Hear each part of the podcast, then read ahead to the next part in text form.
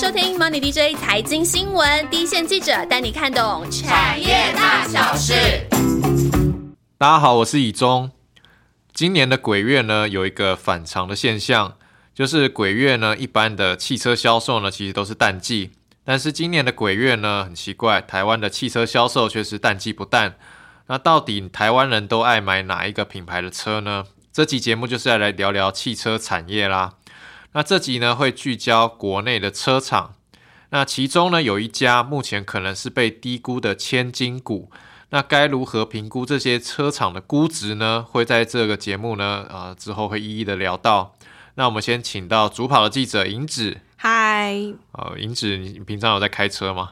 我有驾照，但是没有上路。哦，是，就是现在如果上路的话，还是一个新手小白，就对。对，因为怕变成马路三三宝，所以就是还是为了行人的安全，我就不要害人害己这样。没错，没错。啊，那其实呢，今年的车市呢，其实感觉就是很不错哦。到鬼月呢，买气其实还是很旺。那台湾的车市的销售情况大概是怎么样？今年哈，如果以国内的汽车的龙头就是和泰车，它给出了全年的国内小型车的预测是四十六万台，那去年是四十三万台，所以这样子一家就是你直接去算，就大概是成长七个 percent 啦。这个四十六万台是什么样的概念呢？过去的那些记录大概是怎么样？嗯。台湾其实就是过去的小型车的市占，应该说呃市场的规模，其实应该说最高是在一九九四年的五十七点五万台，就是有超过五十万，也是好十几年前。对，就是十二十二十年前，对对对，蛮久以前那。换车的周期大概过去就是十年是一个周期啦，所以一九九四再加十年，大概就是下一波冲上五十万以上是二零零五年。可是这几年因为汽车市场其实它已经国内已经慢慢成熟了，那再加上大家也可以知道，就是说经济成长是速度是缓下来的嘛，然后所以加上说每。人民的那个薪资所得其实成长也没那么快，所以这个汰换的大周期是越来越不明显。不过大概这十年大概都是维持在四十万以上，就是大概四十二到四十五万台这个水准。所以它也是跟 GDP 的成长是有关的。嗯，没错没错，因为汽车是一个耐久材嘛。那虽然今年国内的车市是不会创新高啦，但是和泰车它自己的销售是有机会创新高。嗯，然后它到去年为止已经是连续二十。十一年都是台湾车市的冠军。那如果今年再创新高，然后也渴望夺冠的话，他就是等于说蝉联二十二年的冠军。哦，为什么他那么厉害？对，为什么台湾车市没有创高，他却能够创新高呢？嗯，那这当然就跟市占率成长有关啦。还有就是他自己也有去攻一些新的领域，就是轻型商用车这一块。OK，看起来呢，和泰车是有 gain 到一些市占率啊。那我们其实后节目呢后面还会再谈到它。那我们就先来看看了，台湾人到底喜欢买哪一个品牌的车呢？呃，就是目前台湾汽车品牌的市占率分布大概是怎么样？嗯，就是刚才已经提到和泰车，所以大家第一名应该都猜得出来啦，就是就是 Toyota 嘛。那 Toyota 和泰车就是 Toyota 的总代理，所以和泰车它到去年为止是连续二十一年夺下台湾车市的冠军。那它靠的就是这个国民车 Toyota。嗯，那 Toyota 就是排在第一名，同样排在就是台湾前十大品牌，就是常年排在前十大了。还有同样是这个丰田集团旗下这个豪华车品牌，就是 Lexus。嗯嗯，然后再来就是。呃，Toyota 跟 Lex 大概就已经占了台湾的市占，大概就加起来就是三成，等于说三分之一的市场就被合泰车一家拿走。那后面对，没错，丰田一家就非常厉害。那后面就是大家可能常听到的什么本田啊、汉达嘛，然后福特、日产、尼桑，然后双 B，这个大家一定都知道。那大概其他后面这几家就是可能市占率就是五趴、四趴这样子跳。嗯。那比较值得一提的是，其实因为 Lexus 也是豪华车，它其实应该说它以前的排名没有排到那么前面，它因为今年其实原厂就是丰田，它给它。非常大的澳元，等于今年有非常多的那个进口车大量新车到港，所以 Lexus 它前七个月的销售就已经突破，就是在国内已经突破它过去的历史新高。那它去年其实，在台湾的前十大的排名大概是在第八名，那今年前七月是排到第二名，所以你看 Toyota 下面就是 Lexus，跳升的蛮快，对，非常厉害，而且又是豪华车。嗯，那还要特别讲的是，有一个牌子，就是大家可能这几年也会比较。常开始有听到，就是韩国的现代，嗯，它这几年的排名是不断的在成长，所以去年是已经排到前十大的第十名，那今年前七月呢就跑到第六大。算是这几年成长非常快的一口、一个品牌，的确是在路上也越来越多看到有人在开那个现代的汽车。对，其实大家路边看一看，大概就知道市占率是怎么分布的。嗯，其实看起来这样市占率的排名来看的话，台湾人真的还是比较偏爱日系车啦。就是以现在这个结构来看，因为日系车就包办了大部分的名次嘛，然后前几代也都是日系的。那我们了解汽车品牌的市占率分布之后呢，就比较会呃了解说这个个别厂商的营运状况，就是呃台湾有哪些厂商，他们又是对应哪些刚刚讲到的那些品牌？嗯，就大概简单的讲一下，因为其实。觉得好像一开始我自己记的时候也是花蛮多时间，就是台湾有一个蛮有名的汽车品汽车厂或是造车厂，就是玉龙集团。对，玉龙。那玉龙自己本身旗下就是大名鼎鼎的纳智捷嘛，这就是台湾的自主品牌。那除了玉龙旗下这个纳智捷之外，台湾大部分都是不是自。不是自己的品牌啦，所以我们提到车厂的时候，通常都是指说跟国外原厂，比如说跟丰田呐、本田呐，然后日产这些合作，然后去制造跟销售的这个角色。嗯，就台湾就比较是没有品牌了，就是品牌就是比较少，应该说比较少。然后就是玉龙集团底底下纳智捷，然后其他的话，可能你听到的车厂就是跟台湾的可能。个股相关的话，它是比较是跟啊国外的品牌、国外的品牌原厂合作的那种制造的角色。没错，然后像前面提一直提到的这个和泰车嘛，它股号是二二零七，那它就是 Toyota 跟 Lexus 的总代理。嗯，然后呢，它除了去代理这个，就是它有销售之外，它集团和泰集团里面有一家叫国瑞的汽车，就是负责生产 Toyota 在台湾的国产车款。OK，就是我们刚刚提到市占率最高的那个丰田啦。嗯，没错，没错。然后呢，刚才也提到这个玉龙集团嘛，玉龙集团下面其实也蛮多跟汽车相关的那个上市公司。那除了就是玉龙自己母公司玉龙汽车，它是制造的，然后玉日车还有中华车，就是总共还有这三家上市的车厂：玉龙、玉日车跟中华车。然后我们先讲玉龙，就是股号二二零一这家母公司玉龙，它是替你上日厂去做。就日本这个，你上去做整车的跟这个零组件的生产，那它也是国内，就是你看少数它有制造，然后它也有自己的品牌，就是刚才讲的纳智捷，它是自主品牌。嗯，那再来就是它集团玉龙集团旗下还有一家玉日车嘛，就是股号二二二七。那玉日车这个名字听起来就就知道是玉龙集团跟日产。你上合资设立的，那他当然就是负责去做日产，就是你上的汽车的销售跟通路，等于说玉龙做你上的制造，那非制造以外的其他销售啊、通路这些价值服务都是由玉日车去负责，没错。然后再来最后这个中华。车，它的股号，它它其实股名叫中华，然后股号是二二零四，但是我们通常都会叫它中华车，去跟其他中华开头的东西做区别啊。多中华，对，比如说中华电信，然后中华什么豆腐这样，对，所以叫中华车。那也是玉龙集团的一员，不过它是以做商用车为主的造车厂。那其实前面刚刚提到那个前十大的国内汽车排名嘛，就小型车，其实我没有去提中华车这个。因为我觉得一般人可能比较不会特别留意它的 logo，可是其实你会蛮常看到。我先说它的品牌啦，就是中华车，其实也算是有自主品牌，它的品牌就是 CNC，就是中华车。嗯，然后还有就是有带这个三菱、Mitsubishi，然后它的车子因为是一是新型商用车，其实你们大家会常看到是什么林立呀，或是什么。哎，就是一些比较那种面包车，你应该都看过，只是不会特别留意。那除了商用车之块之外，它其实这几年也开始有去做一般的那种小型乘用车，就是它就去年就代理了一个英国的汽车品牌叫 NG。NG 对，然后它其实卖的还不错，所以这这一段时间应该是会越来越常在路上看到这个车，等于说它也是在提升它这个非商用车的比重。嗯嗯，然后再来最后就讲到。有提到那个现代汽车嘛？对，韩国的现代汽车。那它在国内呢，就是是由这个机车大厂三洋工业股号二二零六，三洋工业它旗下有一家叫做南洋实业的呃投资公呃转投资去代理进来的。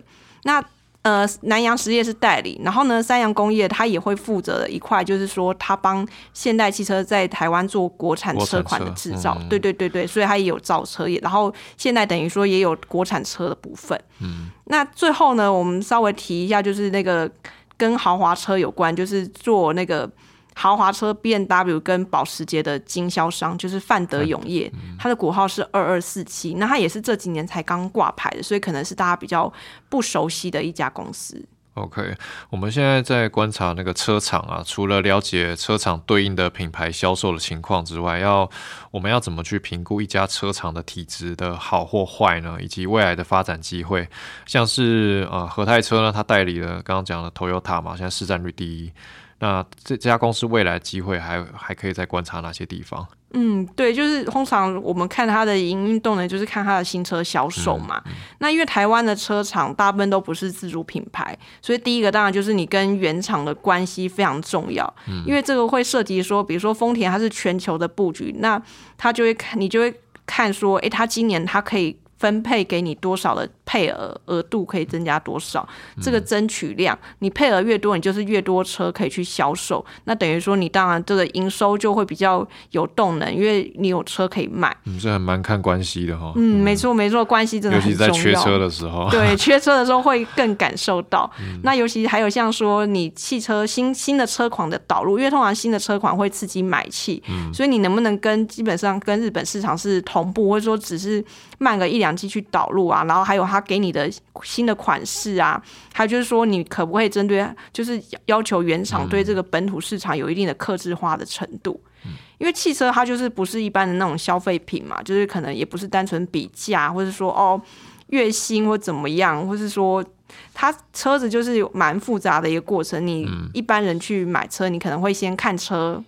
然后你看看，你后来决定之后，你要下单嘛？下单也是一个流程，然后再到后面要交车啊，要领牌啊，然后车子上路之后，后面还有很长的那个后续的那个维修保养啊，售后服务这些。大概复杂度就仅次于买房嘛。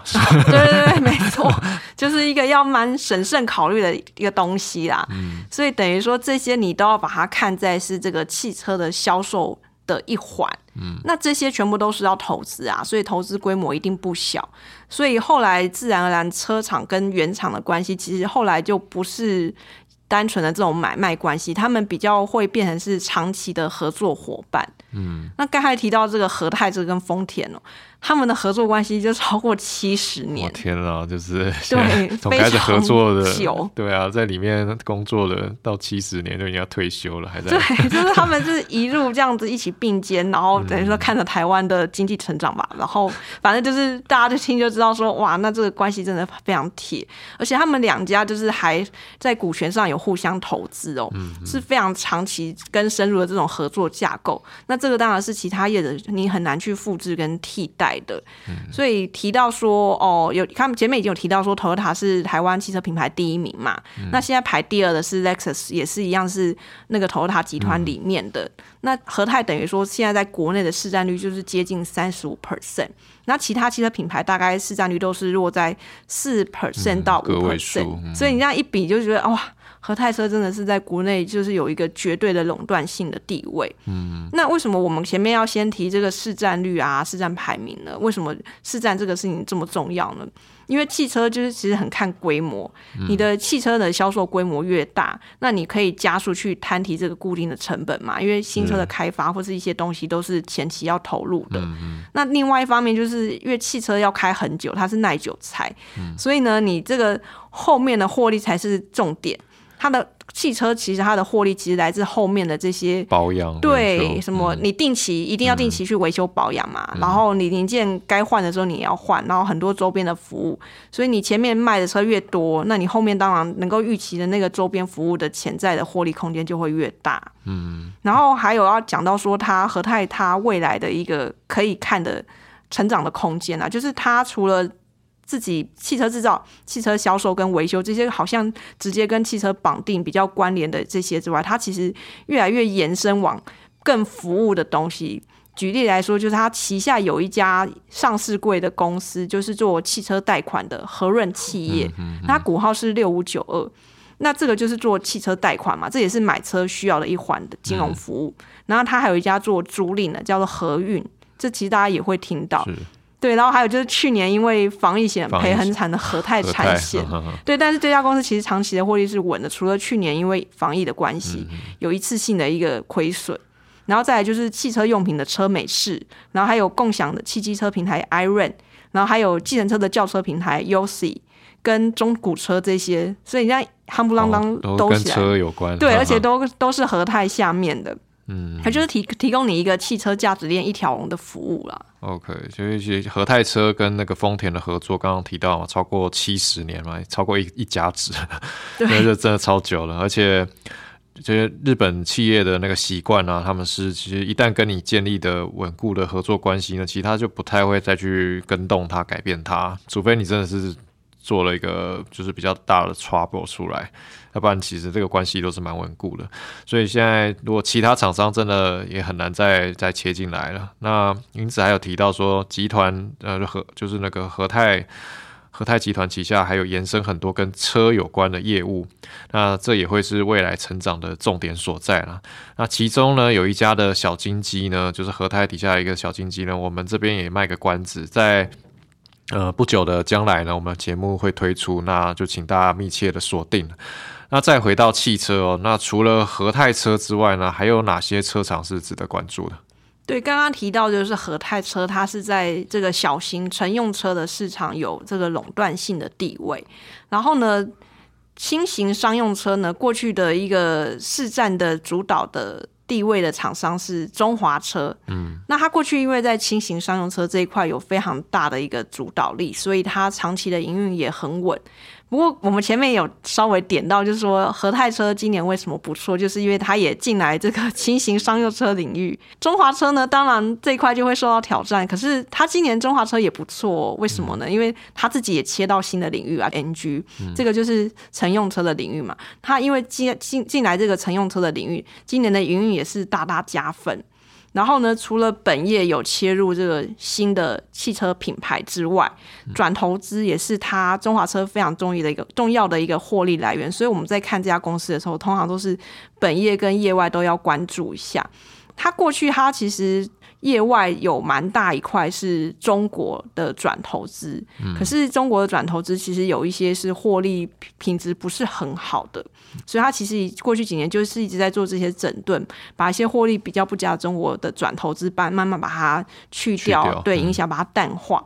那以它现在目前中国比较重要的转投资就是福建奔驰，那奔驰就是台湾说的宾士，所以就是豪华车嘛。那你也想象得到，卖豪华车的一定蛮稳的，所以这家公司对对对对，所以虽然今年中国车市可能就是比较混乱，但是福建奔驰的获利是蛮稳的。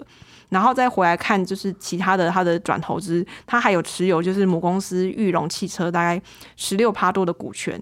裕隆其实今年也不错。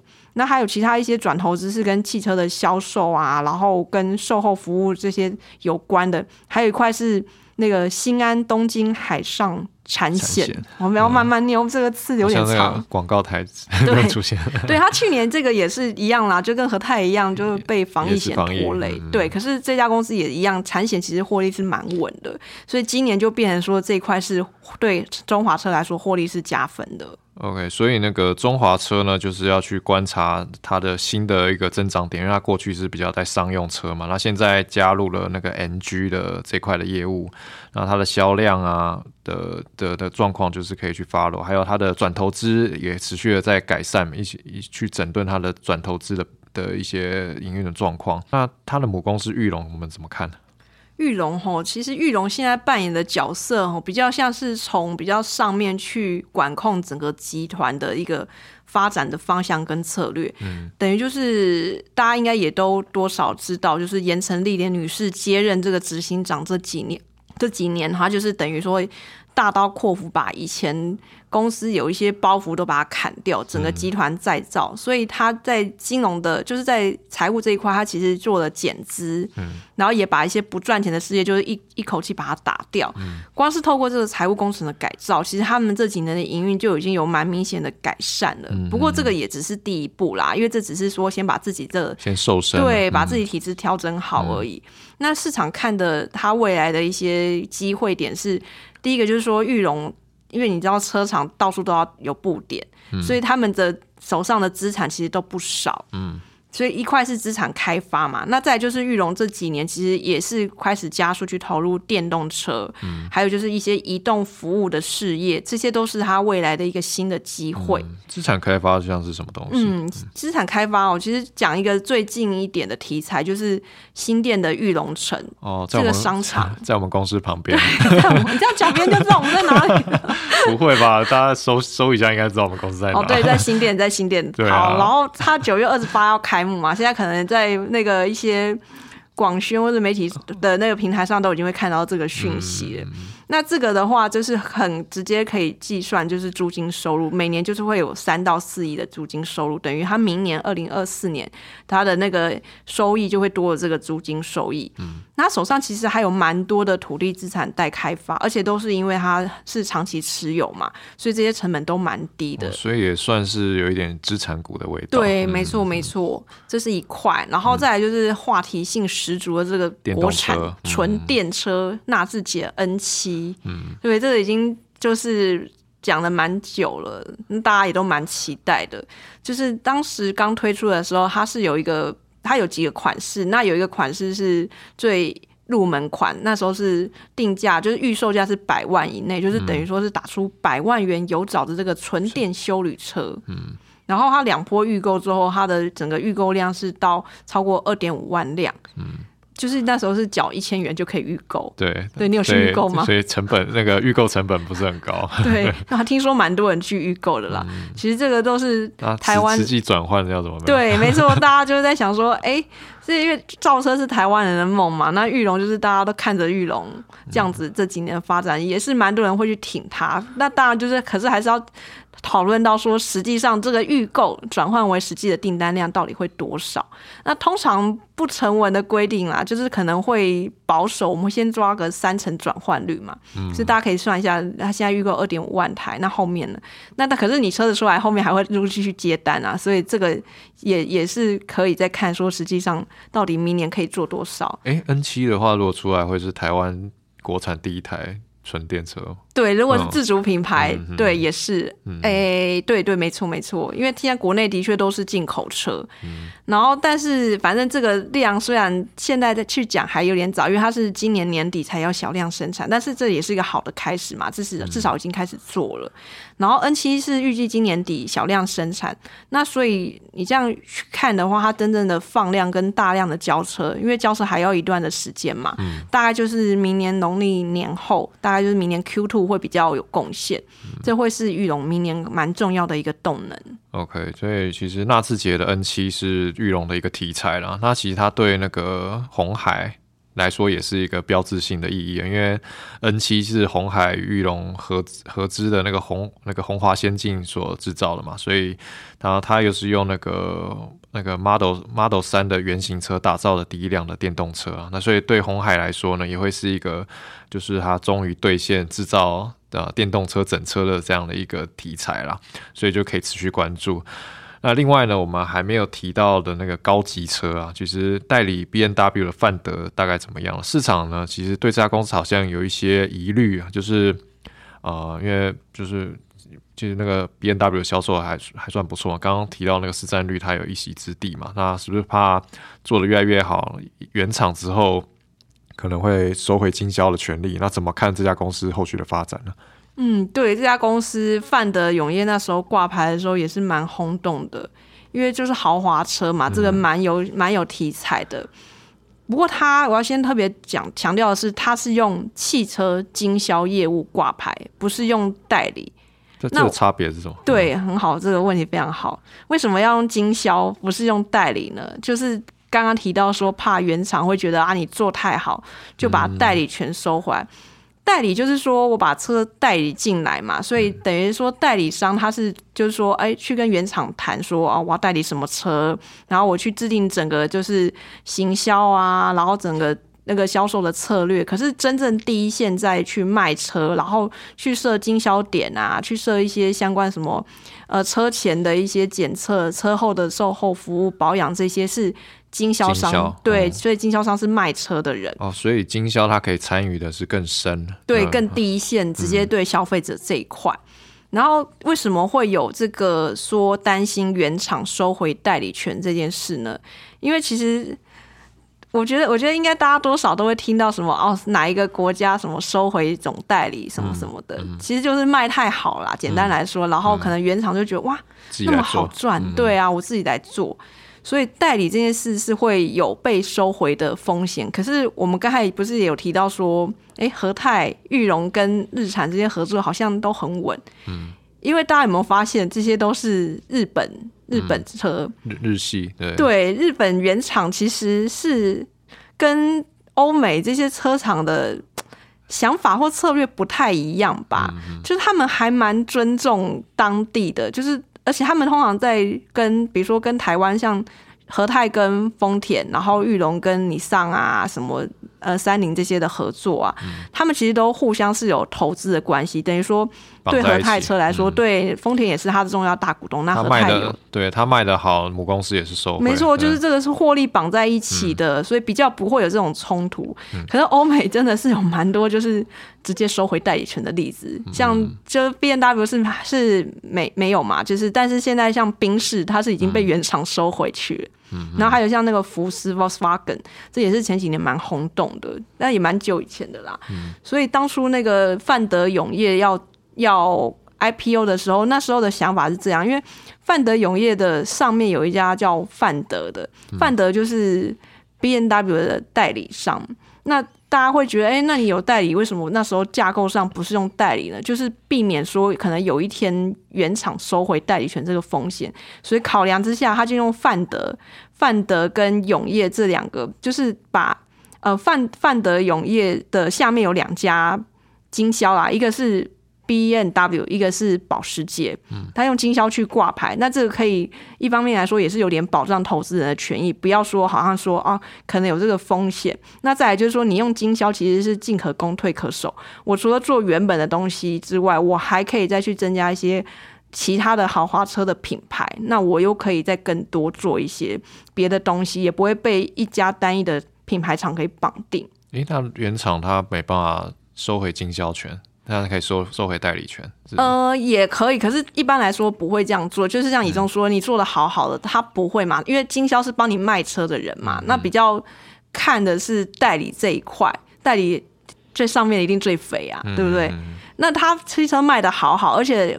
刚才要提到说，为什么经销会比较难换掉呢？因为范德永业那时候挂牌的时候，大家一直都有这个疑惑，他们就有提到几个点，就说第一个是说，我们长期在做第一线的销售跟这个售后服务，嗯，那客户的关系是绑在我们这边的。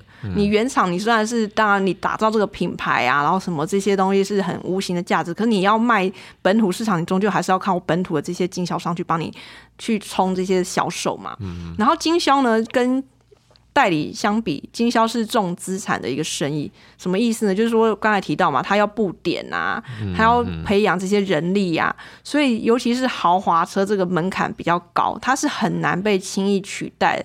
那凤范德永业的意思就是说，他们做经销其实想这个比大家想象中的稳。嗯，那他们常年去做这个嘛，所以你手上就是有这些豪华车的这种客户名单，嗯，而且他们 VIP 对，然后这些业务也都是经验非常丰富，都他们自己一手培养起来，就是自己农场养的嘛，嗯，然后行销也是啊，而且像这种豪华车的维修保养哦，其实都不是乱做，他们都是要经过。原厂一个原厂一个非常严格的一些考核的机制，就是说你是银牌的保保修人员，你是金牌什么，就是都有一连串的一些教育服务啦。这个对于每个人员他们投注的那个心力跟那个砸下的那个资金都是不小。那还有就是说。豪华车不是都会有一些那种全服务中心嘛？就有汽车的展示啊，然后还有一些汽车出厂前的一些检测啊，然后还有回厂保养。那这些的服务中心，它叫全服务中心啊。其实这个配置跟要求很严格，就是你要完全按照原厂的规定去做，哎，它不是说你想要怎么做就可以怎么做。嗯，那你投资这一个全服务的中心，它投资金额大概就要十亿元，哦，比想象中高。对，所以就卖豪车不是那么容易，门槛不低。嗯嗯。然后范德就除了新车销售之外，这是他现在最大一块嘛，他其实还有做另外两块，也是。大家会觉得可以长期看的，就是售后服务维修，因为这个获利蛮高的，而且是你车越卖越多，你市场的那个汽车保有量越多，它就会垫高。嗯，那再来就是有了新车销售，你也会有二手车这块市场，所以他们这几年也是开始慢慢去扩展这个二手车的买卖市场。嗯，然后再来要提到说，这家为什么大家会蛮看的，是因为。它其实配息配的很不错，永范的永业，然后它获利也好，所以配息当然不错。那可是到底能不能像和泰车一样，有大家都觉得哦是可以长期持有，去列入一个纯股的清单呢？当然就是端看每个人怎么评估。他前面自己说的这个护城河是不是够高了？是啊，因为和泰车毕竟刚刚讲了七十年的合作，然后又互相持股嘛，互相持股就是就是真的，他就是用钱去去支持你，没错 没错。但是这个经销经销权利呢，当然我也同意，就是说就是他的他的第一线服务销售啊那些，还有那个售后的服务那种一条龙的东西，他都要去建制一个系统嘛，然后也会是有一些资本支出就是在里面，那要。短要马上去替换，其实真的也是不不容易啦。但只是说这个可能还要呃需要一些时间再去检验它，对啊。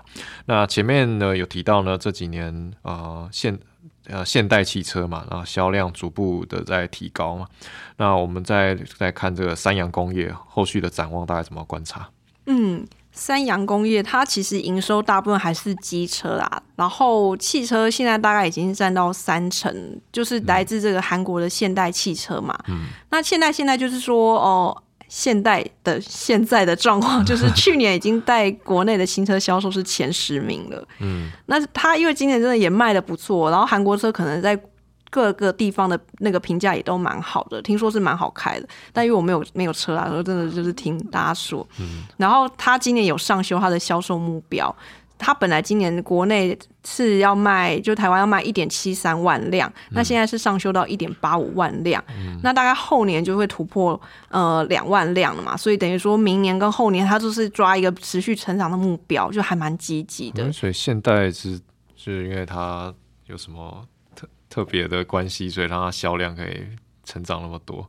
哦，你说在国内的销售吗？就是因为大家突然突然。